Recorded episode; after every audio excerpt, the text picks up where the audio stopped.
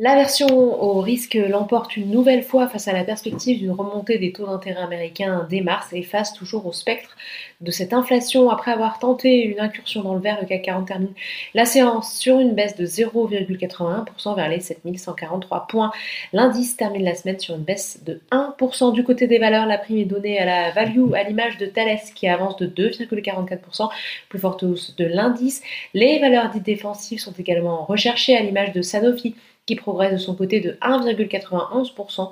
Orange avance de 0,86%. Total Energy est toujours porté de son côté par la hausse des cours du brut avec un Brent qui s'échange plus de 85 dollars le baril. Le titre prend 1,5% à l'inverse. Les valeurs dites de croissance comme le luxe ou la tech restent affectées par les anticipations de hausse des taux. Kering perd presque 3%, Schneider Electric moins 2,79%, Worldline accuse la plus forte baisse, presque 4% sur le SBF 120. EDF enregistre la pire séance de son histoire boursière après l'annonce de nouvelles mesures visant à limiter la hausse de la facture d'électricité des particuliers et la révision à la baisse de la prévision de production nucléaire 2022.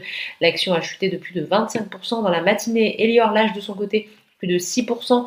Moody's a en effet abaissé la note de crédit du groupe de B1 contre B A. À l'opposé, les parapétrolières profitent également évidemment de la flambée des prix de l'or noir. Enfin, outre-Atlantique, la bourse de New York évolue en ordre dispersé après la publication des résultats du dernier trimestre des grandes banques américaines qui se révèlent être contrastés. Si Wells Fargo est salué par le marché, JP Morgan déçoit. Voilà, c'est tout pour ce soir. N'oubliez pas, toute l'actualité économique et financière est sur Boursorama.